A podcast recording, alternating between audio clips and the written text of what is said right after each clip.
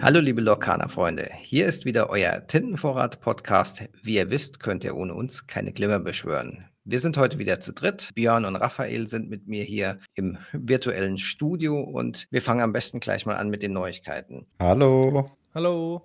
Egal was ihr braucht, sie hops einfach. Lokana News. Sogar die, die noch gar nicht laufen sind. Ja, wie wir jetzt gehört haben, waren ja unsere Interpretationen des Reprints doch nicht so ganz richtig. Jetzt hat der Ravensburger gesagt, dass die Erratas in den Reprints mit eingearbeitet sind. Also da haben wir uns anscheinend ein bisschen zu weit aus dem Fenster gelehnt. Denn ja, jetzt gibt es doch dann sozusagen eine Pseudo-First Edition und eine Pseudo Second Edition, wobei da weiß ja immer noch keiner, wie dann am Schluss die Druckauflage ist. Ist die gleich groß? Ist die andere kleiner? Zweite vielleicht sogar größer als die erste? Wie du schon gesagt hast, ich finde es auch sehr, sehr schwierig zu sagen, weil im Endeffekt, wenn die zweite Auflage kleiner sein wird oder kleiner ist als die erste Auflage, ist der korrigierte Stitch ja noch umso seltener als der unkorrigierte Stitch mit der Errata, finde ich schwierig, da jetzt so groß zu investieren. Denkst du, Björn? Ja, ich kann mich da euch nur anschließen, was ihr gesagt habt, beide.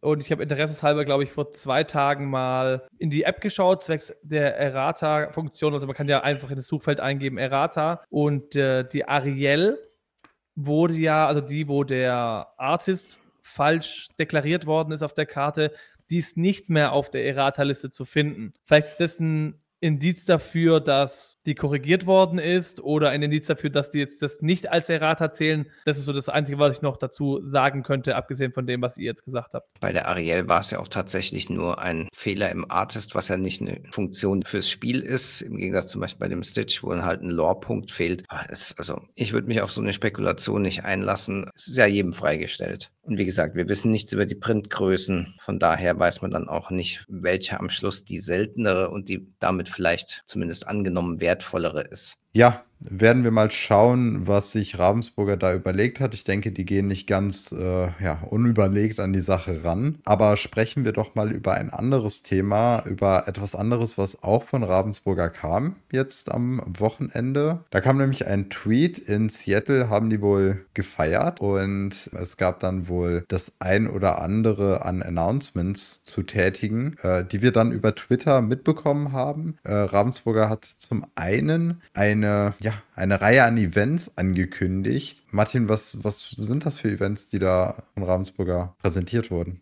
Na, am Schluss geht es jetzt dann um das Organized Play. Also es wird zwei Arten von Events nächstes Jahr geben. Einmal gibt es die, ja, so ein bisschen auch schon von vielen lang erwartete, wie sie es nennen, Official Competitive Circuit. Also das richtige Organized Play, wo es dann auch wahrscheinlich um Preise und ähnliches gibt. Da wurde auch angekündigt, dass es dort auf diesen Events Exclusives gibt, nicht welche Exclusives. Also man weiß jetzt nicht, sind das spezielle Promos, sind das Exclusives für die Gewinner oder von dem Event an sich, wo dann jeder drauf Zugriff hat. Sind das vielleicht Playmats, sind das irgendwelche, dass dann besondere Artists da sind, weiß keiner. Nur es wird da auf jeden Fall Besonderes geben, was ja immer schön ist, wenn man auf so eine Veranstaltung geht. Und das Zweite, das sind dann Fan-Events. Und das müssen noch nicht mal unbedingt Turniere sein, beziehungsweise nicht nur Turniere, sondern das sollen dann sozusagen Events sein, wo man ein bisschen Lorcana feiert, aber auch nicht unbedingt spielen muss. Also man muss not necessarily play the game. Ja, wird wahrscheinlich sowas in die Art Come-Togethers sein, vielleicht auch für Cosplayer, für Leute, die auf, auf ihre eigene Weise Disney Lorcana feiern. Ja, vielleicht auch irgendwelche Shows und man kann ja auch nebenbei noch spielen und trifft trifft halt aber Leute, die sich vielleicht auch für die ganze Welt drumherum interessieren und die Geschichte, die wird jetzt erst so langsam aufgebaut. Da kommt ja wahrscheinlich noch eine ganze Menge. Ja, ja. Björn, was denkst du denn, was da kommt? Ja, also ich sehe es wieder ähnlich. Ich habe ja auch gesagt, vielleicht noch, es könnte eine, eine, ja, wie soll ich sagen, exklusive Spielmatte eventuell kommen, wo dann nicht nur für die Gewinner solches, solche Events weder des Competitive noch für dieses Casual-mäßige, sag ich mal, sein wird, sondern einfach so eine Art Erinnerungsprodukt, wenn ich es jetzt mal so nennen kann, äh, was vielleicht für die Leute zur Verfügung stehen könnte. Äh, ich bin auch gespannt, wo das alles stattfinden wird oder ob das, sag ich mal, in den aktuell großen Regionen, das heißt äh, in USA, Frankreich und Deutschland sein wird oder ob das allgemein überall in den jeweiligen Ländern zur Verfügung stehen wird, wo Lokana dann auch gespielt wird und wie es halt auch umgesetzt wird. Wo wir gerade auch von Events sprechen, was ja jetzt schon als Event am letzten Wochenende war, das war in Miami die große TCG Convention, wo ja auch das weltgrößte Lorcaner-Turnier war mit 256 angemeldeten Spielern und tatsächlich dann 214 erschienenen Spielern. Und das könnte ja auch mit ein Grund gewesen sein, warum der Stitch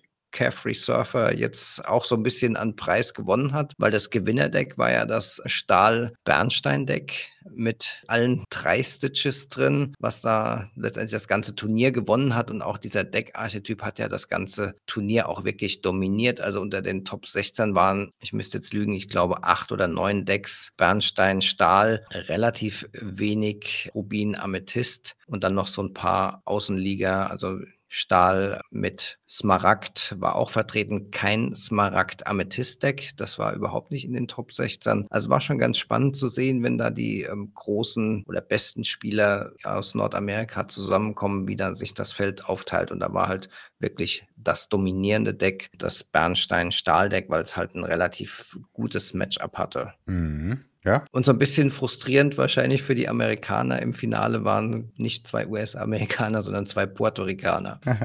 Ist aber natürlich sehr, sehr spannend, auch von wo die ganzen Leute herkommen, um da teilzunehmen. Ne? Also da sieht man auch wieder, was für einen Impact Lokana hat. Finde ich sehr, sehr, sehr, sehr cool. Ja, und war ein wirklich schönes Turnier. Sollte man sich auch unter Umständen mal anschauen. Die Matches aus den Elimination Rounds äh, kommen jetzt so langsam auf dem Kanal von Pro Play Games. Kann man sich dann auf YouTube anschauen oder bei Twitch, wenn man da ein Abo hinterlässt, kann man auch die Aufzeichnungen komplett sehen. Ja, Ansonsten kommen wir nochmal zu dem Thema Promokarten. Wir hatten ja die Gaston-Promokarte, da hatten wir in der letzten Folge schon ein bisschen drüber gesprochen. Wir haben jetzt nochmal ein bisschen mehr Infos zu einer bestimmten Messe, wo es die Karte geben soll. Björn, du hast da ein bisschen mehr Infos. Auf welcher Messe werden wir die Gaston-Promokarte noch finden? Ja, also erstmals jetzt gerade, wo wir die, den Podcast aufnehmen, geht so ziemlich langsam die MCM in London zu Ende. Und an dem Tag, wo der Podcast rauskommt, startet die Luca Comic and Games Messe in, äh, in Luca in Italien. Und dort wird am 3. und 4. November werden zwei Artists da sein. Da kann von euch jemand vielleicht das, die Aussprache der Artists übernehmen, damit ich sie nicht falsch ausspreche. Einmal ist auf jeden Fall die Artistin, die die Belle gezeichnet hat und zum anderen ein Herr, der unter anderem die Anna gezeichnet hat. Martin, du kannst sie, glaube ich, relativ gut aussprechen. Ja, das sind dann die Alice Pisoni und der Valerio Buonfantino. Beides vom Namen her wahrscheinlich auch Italiener. Deswegen werden sie von Ort dort sein. In, ja, wie wir schon gesagt haben, Luca ist ja auch ein nettes Städtchen, wo man auch mal ganz gerne, glaube ich, hinfährt. Ja, und in dem Zuge vielleicht auch noch kurz an, wenn wir schon beim Thema Promos sind, die während dieses Announcements zwecks der Events und auch dem Competitive-Turnieren und so weiter, wurden in dem Rahmen auch gleich die drei Promos für das zweite Set vorgestellt, die auf Events zur Verfügung stehen sollen. Also nicht, wir reden jetzt nicht von, den, von der Hobbyliga. Ähm, das ist der Pinocchio, die Rapunzel und die Aktionskarte for Dozen X. Auch eine, eine Songkarte gleichzeitig. Und genau, die drei Karten sollen unter anderem in jeder Region vorkommen. Was das genau heißt, ob das jetzt heißt in jedem Land, weiß ich nicht oder wissen wir nicht genau. Aber es wurde auf jeden Fall gesagt, dass es auch sein kann, dass alle drei bei einem Event kommen können. Das heißt, dass es nicht zwingend sein muss, oh je, ich wohne jetzt in Deutschland, aber während des Set 2 Zykluses ist vielleicht nur eine Messe. Wie komme ich denn an die anderen ran? Also die haben das schon so announced, dass pro Set drei Event-Promos kommen sollen und man die auch, wie gesagt, bis zu allen drei auf einem Event sich erspielen kann, wie auch immer, wahrscheinlich ähnlich wie es bisher war. Ja, das zu dem Thema Promos. Eine weitere sehr, sehr coole Sache, die wir praktisch announcen dürfen, dank Ravensburger, also da auch nochmal danke an der Stelle, ist, es wird am 16.11. 23, also praktisch ein Tag vor Release von Set 2, etwas sehr, sehr Cooles geben, etwa um 18 Uhr ungefähr, auf dem YouTube-Kanal von Ravensburger. Also seid da sehr gespannt. Wir freuen uns auf jeden Fall schon drauf und ihr könnt es auch auf jeden Fall. Also 16.11. um 18 Uhr auf dem YouTube-Kanal von Ravensburger. Einfach mal die Seite ab und zu aktualisieren. Wir lassen uns mal alle überraschen. Viel mehr an Infos haben wir tatsächlich die letzte Woche nicht erhalten. Was wir aber dafür umso mehr erhalten haben, waren neue Karten. Und da werden wir jetzt als nächstes mal hineindiven. Ja, auch wenn es gerade nicht zu unserer Reihenfolge passt, haben wir den Donald Duck, den Deep Sea Diver. Das ist ein neuer Charakter, der vorgestellt wurde. Das ist ein Stahlcharakter. Er kostet 5 Tinten, ist tintbar, hat eine Stärke von 6, eine Willenskraft von 5 und kann für eine Legende erkunden. Ist praktisch aber eine Vanilla-Karte, hat also keine Fähigkeit. Finde ich okay. Ist jetzt nicht super stark, aber. Na, ist aber eine der besseren Vanilla-Karten, ist ja letztendlich der Cerberus nur einmal umgedreht und Cerberus ist ja von seinen Stats schon eher ganz oben dabei. Also von daher ist das schon gut. Und wenn wir ein paar sechs Willenskraft-Charaktere haben, die man vielleicht vom Feld holen möchte, könnte das schon auch noch eine Karte sein, die man zumindest in Betracht zieht. Aber was sehr spannend ist und worauf wir näher darauf eingehen sollten, ist ein klein wenig Flavor, denn im Hintergrund des Bildes von Donald sehen wir eine andere Karte, die wir schon kennen, nämlich Mini. Die Mini, die praktisch auch Diverin ist, die Rubin-Karte, ähm, die müssten wir in der letzten Folge besprochen haben. Und die wiederum ist ja auch ganz spannend. Die äh, taucht ja da und sieht so aus, als würde sie so an Ursulas Höhle vorbeitauchen. Oh ja, stimmt. Mir gar nicht aufgefallen. Ja, mir auch beim ersten Mal nicht, aber jetzt fällt es mir gerade auf und die Donald-Karte, die ist ja, finde ich zumindest vom Artwork extrem gut gelungen, wieder von Nicholas Cole, der ja auch die ganzen Key Arts gemacht hat für das erste Set, finde ich wirklich super schön. Auf jeden Fall. Ja, und wenn wir jetzt gerade schon bei Mini sind, da ist auch noch eine neue rausgekommen. Björn, stell uns die doch mal vor. Ja, da gibt es die Minimaus in Rubin, kostet zwei ist tintbar, drei Stärke, zwei Willenskraft, eine Legende, die sie sammeln kann und sie fährt da auf einem, ja, Motorroller, würde ich sagen. Sieht ganz witzig aus, sticht für mich so ein bisschen raus aus den ganzen Artworks bisher, weil die so ein bisschen in eine andere Richtung geht, dadurch, dass sie halt so ein modernes Gefährt benutzt. Genau, ist ja so praktisch eine Vespa. Ist eigentlich ganz cool, ganz cool gelungen. Ich finde das Artwork sehr, sehr schön. Martin, was denkst ja. du? Ja, Artwork ist schön. Hintergrund ist auch ähm, sehr dynamisch, weil sie auch Zippering Around heißt, also kurft herum oder so ähnlich. Schöne Karte, ansonsten relativ unspektakulär. Mal schauen, also wird eher wahrscheinlich im Draft nur gespielt und nicht so im normalen Constructed Deck. Aber die nächste Karte von den Entenhaus-Charakteren, nämlich die Daisy Duck, von der wir jetzt die erste Karte sehen, vom Artwork-Klasse, ist eine Smaragd-Karte, heißt Secret Agent und kostet vier Tinten, ist tintbar, zwei Stärke, drei Willenskraft, zwei Legendenpunkte, aber ihre Fähigkeit ist schon ziemlich gut und passt auch so ganz in das Theme von dem Smaragd-Set äh, aus Rise of the Floodborn. Nämlich jedes Mal, wenn dieser Charakter erkunden geht, muss jeder Gegner eine Karte auswählen und sie abwerfen. Das ist schon sehr stark. Was mich am meisten interessiert, ist tatsächlich, dass jetzt nach und nach Entenhausen-Charaktere dazukommen. Wir haben ja schon einige sehen dürfen. Also wir haben ja schon mehrere Goofies gesehen und ich komme gerade vor allem auf Goofy, weil wir eine Karte jetzt vor ein paar Tagen gesehen haben, wo sich wirklich jeder einig war, dass das ein Fake ist, oder? Da war ja das Internet gespaltener Meinung, was die von der Karte halten sollen. Also die meisten waren tatsächlich positiv überrascht, also alleine vom Meme her. Dazu kommt auch noch hinzu, dass Goofy das Jugendwort des Jahres ist und war sehr spannend. Also nochmal, damit alle Bescheid wissen, worum es gerade geht. Es wurde eine Karte vorgestellt, ein Goofy. Das ist ein Stahlcharakter und der kostet 9 Tinte, ist tintbar, hat eine Stärke von 10, eine Willenskraft von 10 und kann für vier Legenden praktisch erkunden gehen und ist eine Vanilla-Karte. Also 9, 10, 10, 4. Also total krankes Stat. Ähm, klar, passt irgendwo rein, rein rechnerisch. Aber diese zwei Szenen nebeneinander zu sehen und die vier Legenden, also mich hat es total.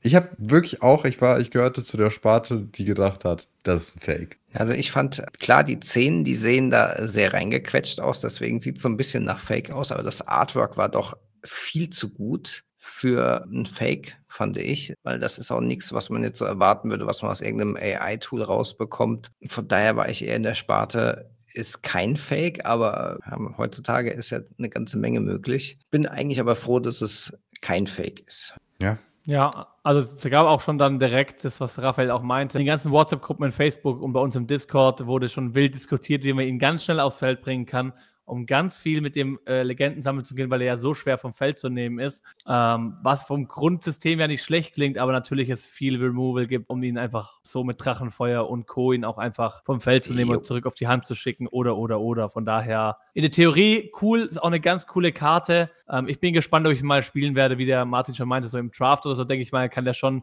ziemlich gemein werden. Ja, aber wenn man von anderen Kartenspielen ausgeht, dann haben solche großen Charakteren ohne einen Effekt, der direkten Einfluss auf das Spielgeschehen hat, eigentlich keine Chance. Also im Constructed wird der never ever gespielt, glaube ich. Außer es gibt wirklich Möglichkeiten, den so schnell rauszubringen, dass niemand was machen kann. Weil das hieß dann, müsste ihn spätestens Zug 4 draußen haben. Ist sehr unwahrscheinlich. Ich kann mir auf jeden Fall vorstellen, dass die Karte nicht umsonst entwickelt wurde. Ich glaube nicht, dass die da jetzt einfach saßen und dachten, okay, komm, das ist lustig, das lassen wir, aber die wird niemals gespielt. Ich kann mir schon vorstellen, dass da irgend irgendwann mal was drum gebaut werden kann. Wo auf jeden Fall was drum gebaut werden kann und auch schon wurde. Das nächste ist eine Karte, die tatsächlich sehr gut integrierbar in schon bereits bestehende Decks ist. Das ist die Rapunzel. Da gebe ich mal dem Martin das Wort. Was ja, Rapunzel Gifted Artist ist eine Bernsteinkarte, fünf Tinten tintbar, null Stärke, sechs Willenskraft, zwei Legendenpunkte, ist auch eine der Promokarten, die dann auf den Messen kommen wird. Mit der Nummer fand ich als erstes ziemlich spannend 31. Das sind noch eine ganze Menge Promokarten dazwischen, bis wir da sind. Wir oh ja. Touren ja mit den Disney 100 ja jetzt irgendwo bei den 20, Anfang 20 rum. Wird spannend. Ist also eine Flatborn-Karte, also Shift 3, zumal Shift-Werte zwei niedriger als ihre Kosten und ihre Fähigkeit, die ist jetzt ähnlich zu der Rapunzel, die wir kennen, auch mit Heilung vergesellschaftet. Jedes Mal, wenn man einen oder mehr Schadensmarker von einem Charakter herunternimmt, kannst du eine Karte ziehen. Also ist auch wieder zum Nachziehen da. Wiederholbarer Nachzieheffekt. Ist schon ziemlich stark, wenn ich mir das so anschaue.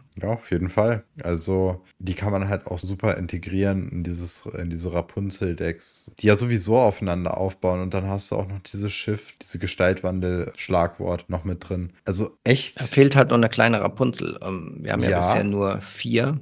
Da wird es sicherlich noch ein, ein oder zwei Tinten Rapunzel geben. Bestimmt bestimmt. Also da gehe ich auch stark von aus, wenn da jetzt noch dieses Shift mit drin ist. Und was ich auch ziemlich cool finde, ist, sie zeichnen tatsächlich auch gerade, also auf dem Bild im Illuminarium, an den Säulen, beziehungsweise an diesen Pinselsäulen, die da ja für die Tinte verantwortlich sind oder die in sich behalten. Als nächstes haben wir dann einmal einen Tigger. Den Tigger, der ist Rubin, kostet 3, ist tintbar, Stärke 3, Willenskraft 3 kann für eine Legende erkunden gehen und heißt One of a Kind. Das Artwork ist mal in erster Linie, finde ich, sehr cool. Der ist so ein Superheldenumhang und äh, so eine Superheldenmaske. Gefällt mir sehr, sehr gut und hat auch noch einen zusätzlichen Effekt. Immer wenn du eine Aktion spielst, kriegt der Charakter plus zwei Stärke in dieser Runde. Das heißt, in der Grundtheorie, wenn man zwei Aktionen spielen würde, wenn er liegt, hätte man anstatt drei Stärke sieben Stärke oder wenn man halt eine spielt, fünf Stärke. Ist vielleicht äh, ganz cool, wenn man da so ein bisschen auf Aktionen aufbaut und er vielleicht sogar nicht nur im frühen Spielverlauf, sondern auch vielleicht im mittleren Spielverlauf oder späteren Spielverlauf man keine anderen Möglichkeiten mehr hat, vielleicht in dem Moment auf der Hand große Charaktere auszuspielen, den vielleicht auf dem Feld liegen hat und sagt, hey, ich spiele lieber eine Aktion und fordere mit ihm einen anderen heraus, damit ich den vielleicht vom Feld nehmen kann. Ja, also ist eine ganz nette Karte. Jetzt nicht die allerbeste, aber auch nicht die allerschlechteste. Und sie macht, oder beziehungsweise der Effekt macht ihn halt im Late Game nicht ganz überflüssig, weil man doch noch mit ihm was reißen kann. Also von daher finde ich es ein nettes Konzept und eine spannende Karte. Auf jeden Fall besser als die ganzen Vanilla-Optionen, die man sonst so hätte. Ja, die nächste Karte ist dann, passt ja eigentlich nicht, dass ich die als Nicht-Prinzessin-Fraktion vorstelle. Ich mache es jetzt aber trotzdem. Bibidi Bobbidi Doo äh, Bu. So. Ja, ähm, man merkt, dass du keine Ahnung von Prinzessinnen hast. Ja, äh, so ist das. Aber es ist eine total coole Karte ähm, mit der Cinderella drauf, die, glaube ich, da gerade ihren Zauber ähm, von der Fee bekommen hat, dass sie jetzt ein schönes Kleid anhat. Ist eine Aktionskarte und gleichzeitig auch ein Lied. Kostet drei, ist nicht tintbar.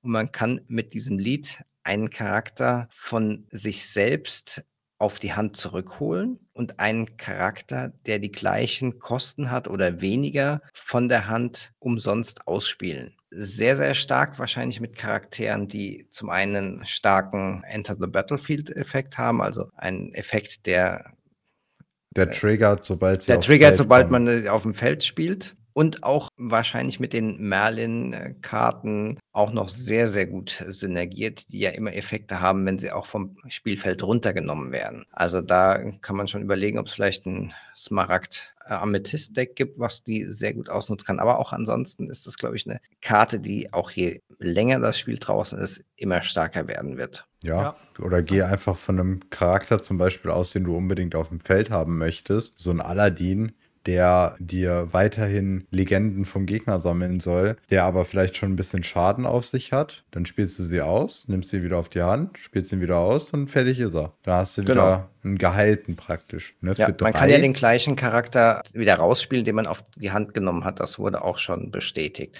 Also das ist auch sozusagen dann ein Pseudo-Heileffekt. Man kann dann halt nicht direkt erkunden oder duellieren. Machen wir mal weiter mit einer ja, der Effekt von der nächsten Karte ist eigentlich relativ bekannt. Ähm, wir haben als nächstes einen Pinocchio, endlich. Und zwar ist das eine Amethyst-Karte, die zwei Tinten kostet. Sie ist nicht tintbar, hat eine Stärke von 1, eine Willenskraft von 1 auch und kann für eine Legende erkunden gehen. Ist auch eine der Promokarten. Also wir werden sie auch wahrscheinlich in der Hobbyliga sehen ähm, und vielleicht auf Messen sind wir uns aber natürlich alle noch nicht so sicher. Da fehlen die Informationen für. Aber die Fähigkeit besagt, äh, Telling Lies. When you play this character, you may exert choose an opposing character. Bedeutet, wenn ihr diesen Charakter ausspielt, dann könnt ihr einen ausgewählten gegnerischen Charakter erschöpfen.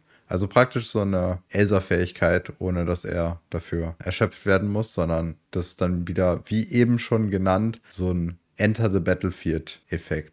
Gibt nicht viel zu sagen. Starker Effekt, nette Karte, relativ ordentliche Kosten, vor allem weil nicht tintbar. Ich finde das Artwork toll. Ja, das ist super, keine Frage. Ne? Aber ich glaube, das ist eine Karte, die wird nicht so viel Spiel sehen, aber trotzdem vielleicht am Anfang doch ganz hilfreich. Weiß ich, ist schwer zu beurteilen, finde ich. Schauen wir mal. Schauen wir mal auch bei der nächsten Karte, die da wäre. Das wäre hier vor Dozen X in Saphir, ist eine Aktion Leadkarte, kostet vier Tinte, ist tintbar und ich finde sie von dem Effekt äh, sehr, sehr stark. Und zwar, wenn du diese Aktion spielst, deswegen finde ich auch die Kosten für vier echt in Ordnung, vor allem, dass er noch tintbar ist.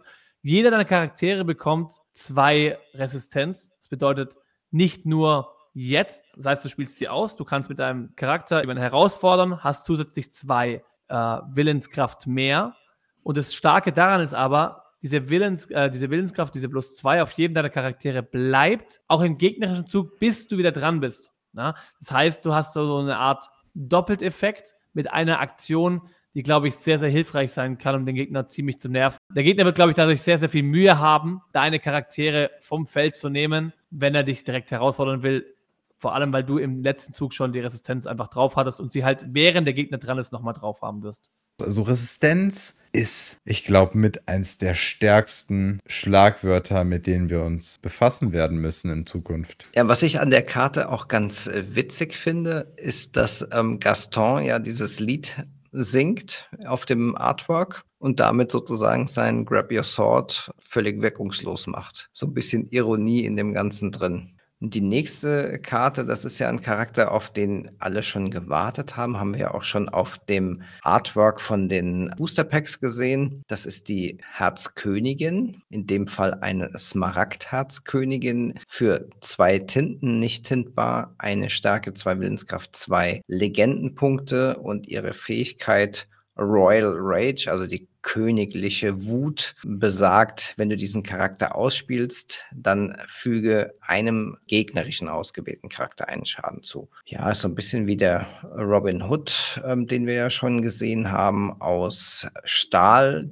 der gleiche Kosten hat, aber dafür 1,3 und ein Legendenpunkt ist okay. Aber da haben wir ja auch schon eine zweite Herzkönigin gerade heute noch gesehen, die wir vielleicht am besten gleich hinterher besprechen. Björn, möchtest du uns nochmal vorstellen? Ja, die Herzkönigin, die erschienen ist, wurde von den deutschen Influencern vorgestellt. Und zwar ist es eine Stahlherzkönigin für sieben Tinten tintbar, 5 Stärke, 6 Willenskraft und hat die Fähigkeit, jedes Mal, wenn ein gegnerischer Charakter verbannt wird, darfst du diesen Charakter bereit machen. Also so ein bisschen so ähnlich wie das Beast, würde ich mal sagen, was die Grundfähigkeit angeht. Und das Gute ist, es steht nicht dran, dass du mit ihr nicht mehr erkunden kannst, falls du erkunden willst, aber sie hat halt nur eine Legende. Aber das Artwork finde ich ziemlich stark. Sehr cool, wie sie da steht, ähm, mit ihrem Hammer und das Urteil fällt, die launische Monarchin schon sehr, sehr gelungen. Ja. Hat ja, glaube ich, der liebe Pixel Wirt vorgestellt. Ja, und als nächstes haben wir den Grand Peppy, The Oldest and Wisest. Das ist einer der Steine aus Frozen. Und das sind ja im Prinzip diese kleinen Zwergsteine, die den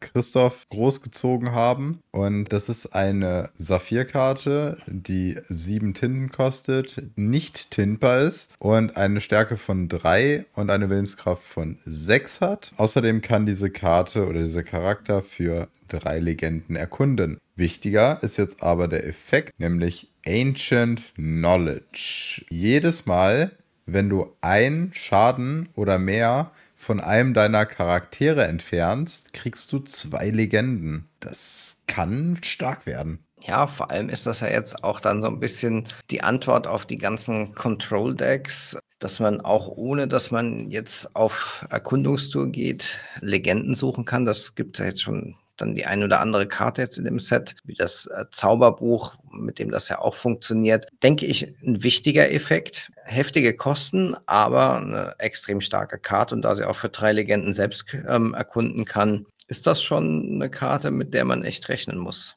Auf jeden Fall. Eine Karte, mit der man auch noch rechnen sollte, ist die nächste. Martin, was haben wir da? Ja, das ist der Lucifer, die Sneaky Cat, eine Smaragdkarte, kostet fünf Tinten, ist nicht tintbar, hat aber nur zwei Starke und zwei Willenskraft sowie zwei Legendenpunkte. Aber um diese sozusagen sehr, sehr heftigen Kosten ähm, wieder wettzumachen, hat sie eine Fähigkeit Maushunter. Wenn du diesen Charakter ausspielst, muss jeder Gegner zwei Karten auswählen oder eine Aktion und diese abwerfen. Also schon wieder ein Abwerfeffekt, Discard-Effekt. Das ist ja so das große Thema bei Smaragd in diesem Set. Und von daher ist das ja im Prinzip die Bernsteinkarte. Du hast mich vergessen, auf einem Charakter aufgeflanscht, dafür aber nicht tintbar. Schon auch sehr stark. Man muss halt aber schon ganz gut vorne liegen, damit man für so einen relativ schwachen Charakter so viel ausgeben kann. Ja, auf der anderen Seite natürlich auch, da sie nicht hintbar ist, kann es schwierig werden, äh, wenn der Gegner sehr guten Card Draw hat. Und dann kann, sagst du, ja gut, jetzt ich spiele sie zwar, klar ist sie nicht schlecht, aber wenn zu diesem Zeitpunkt, wo du sie ausspielst, du schon weißt, dass der Gegner viel Card Draw hat, könnte sie auch, ja, mittelmäßig gut sein. Es kommt natürlich immer darauf an, wie der Card Draw des Gegners ist, aber auch cool, wenn man diesen, äh, diesen Effekt nutzen will, zum Beispiel auch wieder in Kombination mit Bibidi Bobbidi Boo zum Beispiel, könnte man relativ zügig den doppelt spielen in einer Runde, zwar bisschen späteren Spiel, aber auch ganz cool. Das waren dann die Karten, zumindest die, die wir in dieser Folge abdecken können. Es sind tatsächlich noch welche offen, die werden wir dann aber auch auf die nächste Folge verschieben. Es sind sonst einfach zu viele, aber wir kennen das Spiel ja schon aus Set 1 wo wir ein wenig die Karten schieben mussten, aber das werden wir schon noch hinbekommen, alle abzudecken. Ich danke euch auf jeden Fall fürs Zuhören. Lasst gerne eine Bewertung da. Schreibt uns gerne bei irgendwelchen Anregungen oder Fragen auf tintenvorrat.gmail.com oder unter unseren privaten Kanälen. Und da würde ich jetzt einfach mal in die Runde fragen. Martin, was ist dein privater Kanal, beziehungsweise wo kann man dich finden? Ihr findet mich überall im Internet unter whippet-place und da könnt ihr mich dann einfach anschreiben, wenn ihr wollt. Björn, wo finden wir dich? Ja, ich bin ja hauptsächlich auf Instagram unterwegs unter lokana.com. Man findet uns auch gemeinsam unter, unter Lokana Dach auf Instagram. Man findet mich auf Discord auf lokana.com. Und wir haben ja jetzt vor kurzem auch eine kleine WhatsApp-Community gegründet, falls es für jemanden interessant ist, äh, der gerne auf, und viel auf WhatsApp unterwegs ist, weniger auf Discord oder auf beidem, kann er da uns auch gerne kontaktieren und gerne da hinzugefügt werden. Und dich, Raphael? Auf jeden Fall. Also zum einen findet ihr eh unsere ganzen Links äh, unter unserem Linktree, wenn ihr auf Lokana Dach auf unserem Instagram-Kanal mal auf den Link klickt, der in der Bio abgebildet ist. Ansonsten findet ihr mich als Lokana Germany auf Instagram, dann aber natürlich auch unter Lokana Dach. Da sind der Björn und ich halt eben äh, zusammen unterwegs äh, und beantworten eure Fragen, posten, informieren euch und machen coole Stickerrunden. Ansonsten findet ihr uns natürlich auf unserem Discord-Server, nämlich Lorcaner Dach.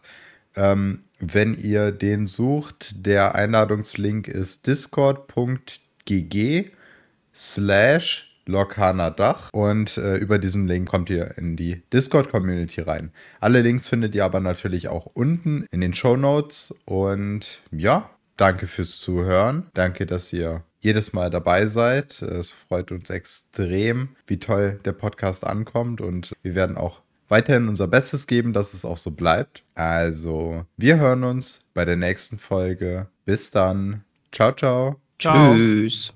Dann vielen Dank fürs Zuhören. Tintenvorrat ist ein inoffizieller Fernpodcast für Disney Lorcaner und steht nicht im Zusammenhang mit der Walt Disney Company. Bis zum nächsten Mal. Macht's gut, Freunde.